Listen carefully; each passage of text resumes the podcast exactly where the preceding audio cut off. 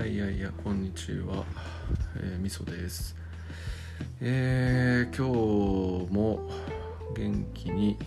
ポッドキャストを撮っていこうかなと思ってボタンを押したんですけどいやーなんかあれだけ話したいこといっぱいあった感があったんですけども本当何話そうかなっていう感じで今何にも思い浮かんでないんですけど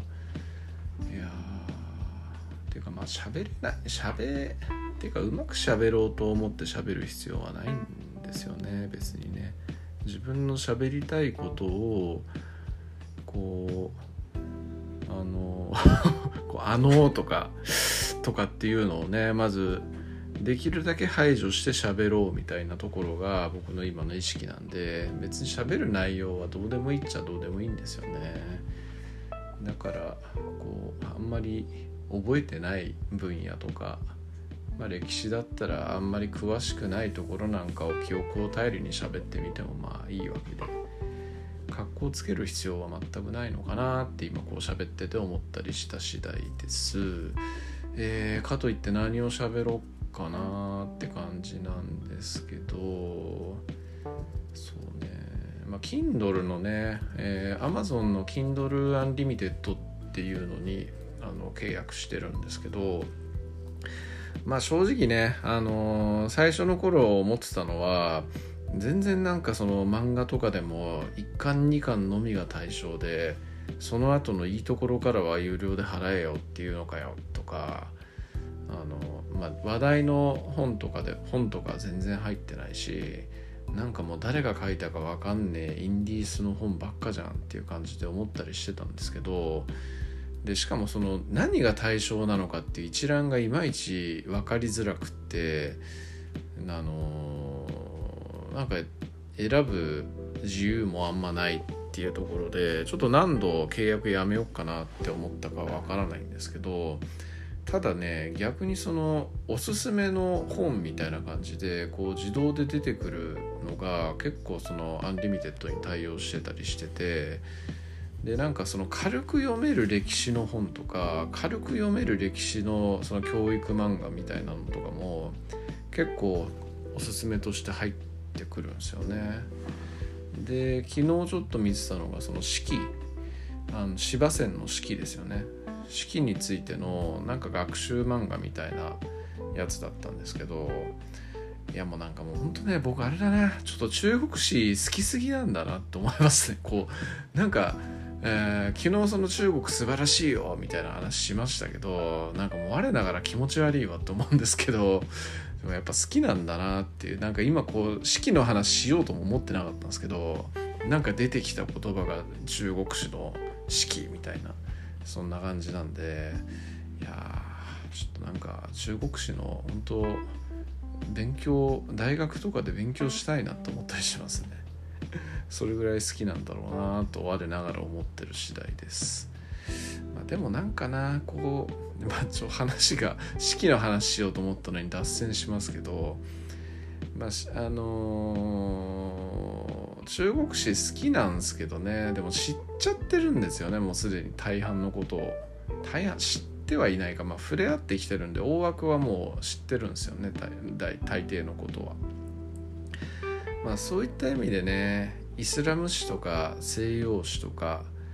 えー、っとまあオリエントオリエントってまあこう小アジアですよね。小アジア近辺の神話とかね歴史とかそういうようなところを知るっていう方がなんかその探求心的な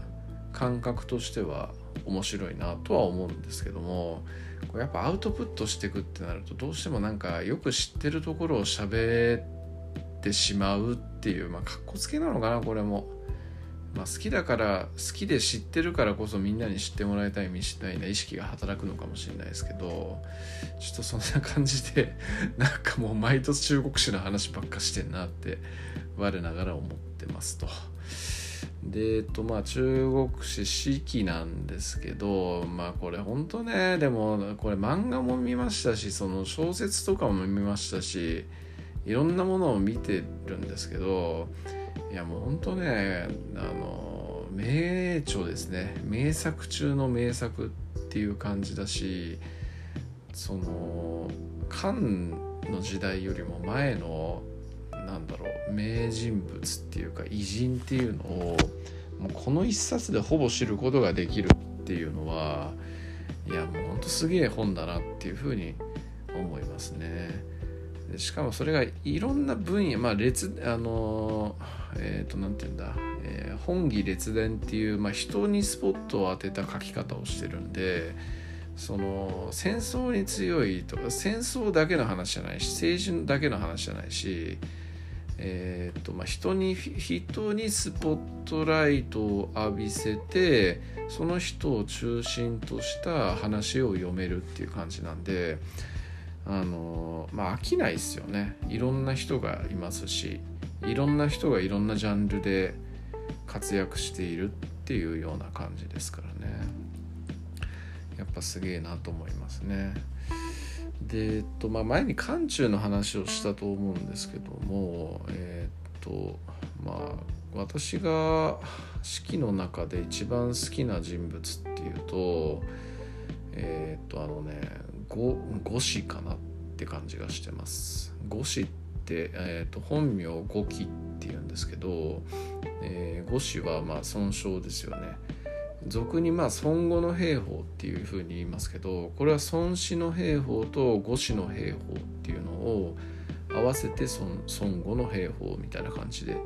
よく言ったりしますえっ、とまあその五子っていう著作物を書いたの書いた人がその語記っていうふうに言われているという話なんですけどね。でまあ兵法家なんで、まあ、孫子ってまあズバリ兵法家っていう感じなんですよね。まああのえっ、ー、と孫武っていう人でこの人は呉っていう国でにの、えー、で働いた人じゃないかって言われてるんですけどまあ、あのこの人ってねなんかちょっとエピソードとして一つ有名なのがめっちゃ有名なエピソードがあるんですけど、まあ、王のその王に自分を売り込む王にまあその兵の使い方というものを私に見せてくれよっていうふうに言われてその王の高級にいた女性たちを兵に見立てて、えー、その兵の使い方みたいのを見せると。でその女たちっていうのはもう全然遊びだと思って全然言うことを聞かなくってでそれに対してその3度注意をしたと。で3度目の中3度目まではこれを率いる私の責任であると。ただ次にミスったら君たちのその大将を首をはねるぞというふうに言うんですよね。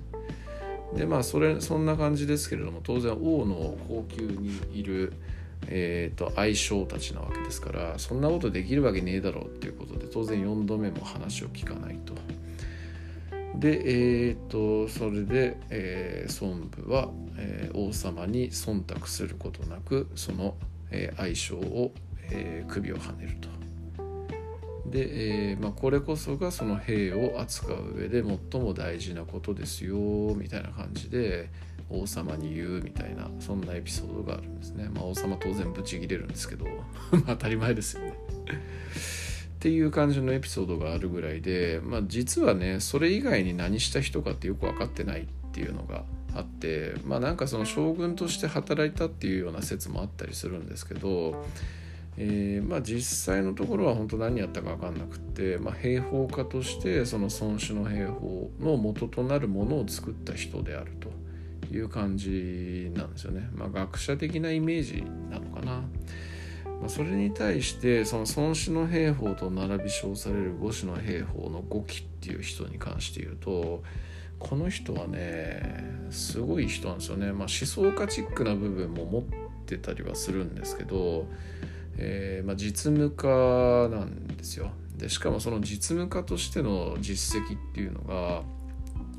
個人的にはね春秋戦国時代の中でも結構トップ5に入るようなレベルの実務家の人なんじゃないかなっていうふうに思ってます。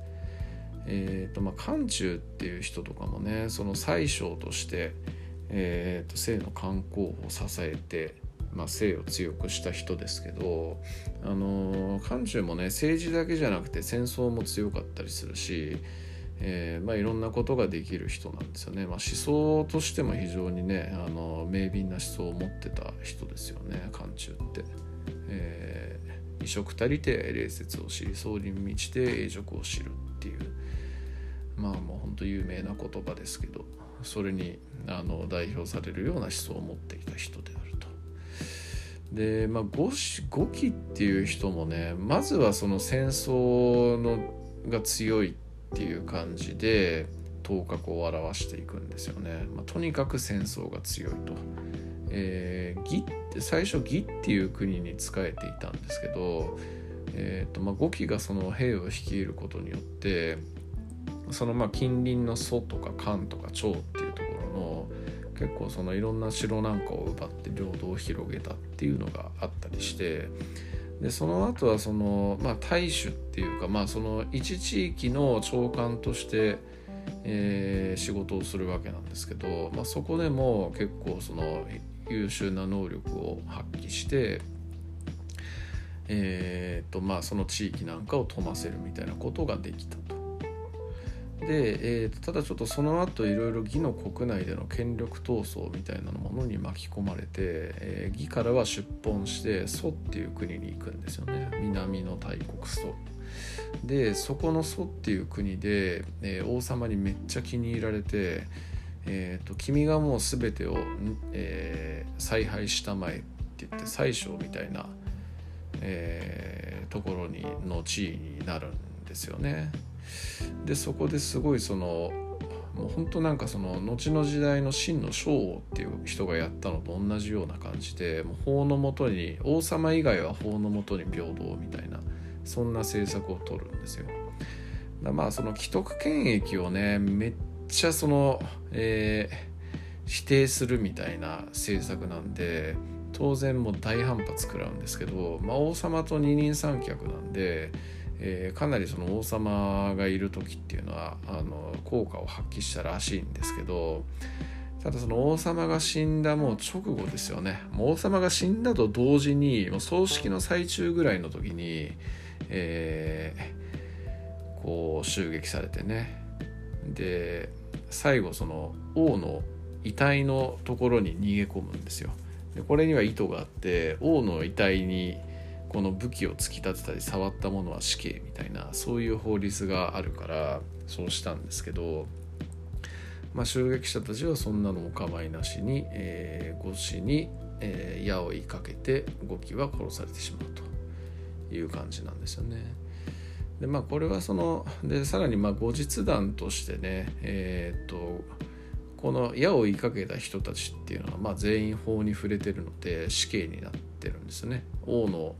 遺体にも矢を追いかけてるわけですからこれをそのなんだろうね五子の最後の、えー、計略策略みたいな感じで言うことなんかもあったりしますね。でえっとまあ祖はその後結局語気を失ったことによってまた急激に球体に戻ってしまって、まあ、時代遅れの国になっていくみたいな感じなんですけどこの人ねほんとねなんかねまあ今のエピソードいろいろ話しててもありましたけどえっと能力死ぬほど高いんですよね。だけど人間関係作るみたいなところっていうのが結構ダメダメな人でえっ、とね過去に何これ以前これ以外にもいろんなエピソードあるんですけどもうとにかく人間関係でえー、誰かに嫌われて追放されるとか人間関係で師匠にえー、嫌われてあのその塾を辞めざるを得ないとかそういうね話が結構いっぱいあるんですよね。だからまあなんかその時代の価値観に合わない行動をとっていた人っていう感じなんでしょうね多分ね。だちょっとそういうようなねところがねやっぱりあの異色を放ってるなっていう感じで好きなんですよね。やっぱねまあその戦国まあもう5期の時代は戦国時代ですけど戦国時代とかってやっぱりその多種多様な価値観とか倫理観みたいなものっていうのが噴出してる時代ですけどそれでもやっぱり守らなければいけないあの価値観みたいなものっていうのがこうやっぱ球体のものっていうのが存在していたと思うんですよね。でその中でそのそういうものっていうのを度外視してやっぱ生きようとした人間っていうところでやっぱ好きか好きだなと思いますね。まあ、ショーとねよくその似てるんですよ。やったことも似てるし末路もよく似てるんですけどでもなんかやっぱショーに比べてこの人って本当なんかあのショー以上に枠組みにとらわれないっていう感じだしなんか学者というよりも本当実務家っていう感じでやっぱ戦争にもめちゃくちゃ強いっていうようなところそういうようなところになんか個人的にはえー、惹かれるかなっていうところでまあその式に出てくる春秋戦国時代とかの人物の中では結構トップクラスに好きな人物ですっていう感じですね。まあちょっとなんかなそんなところかな、うん、まあ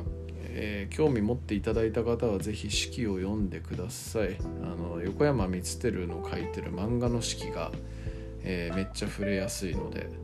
あのー、とてもいろんな話が書いてあってお得感満載です。でしかも、まあ、全27巻ぐらいかな確かな。そんなにないか。十何巻とかなんでまああの手軽に読めますしね。とても面白いんで、えー、ぜひ興味のある方は読んでください。以上です。ありがとうございます。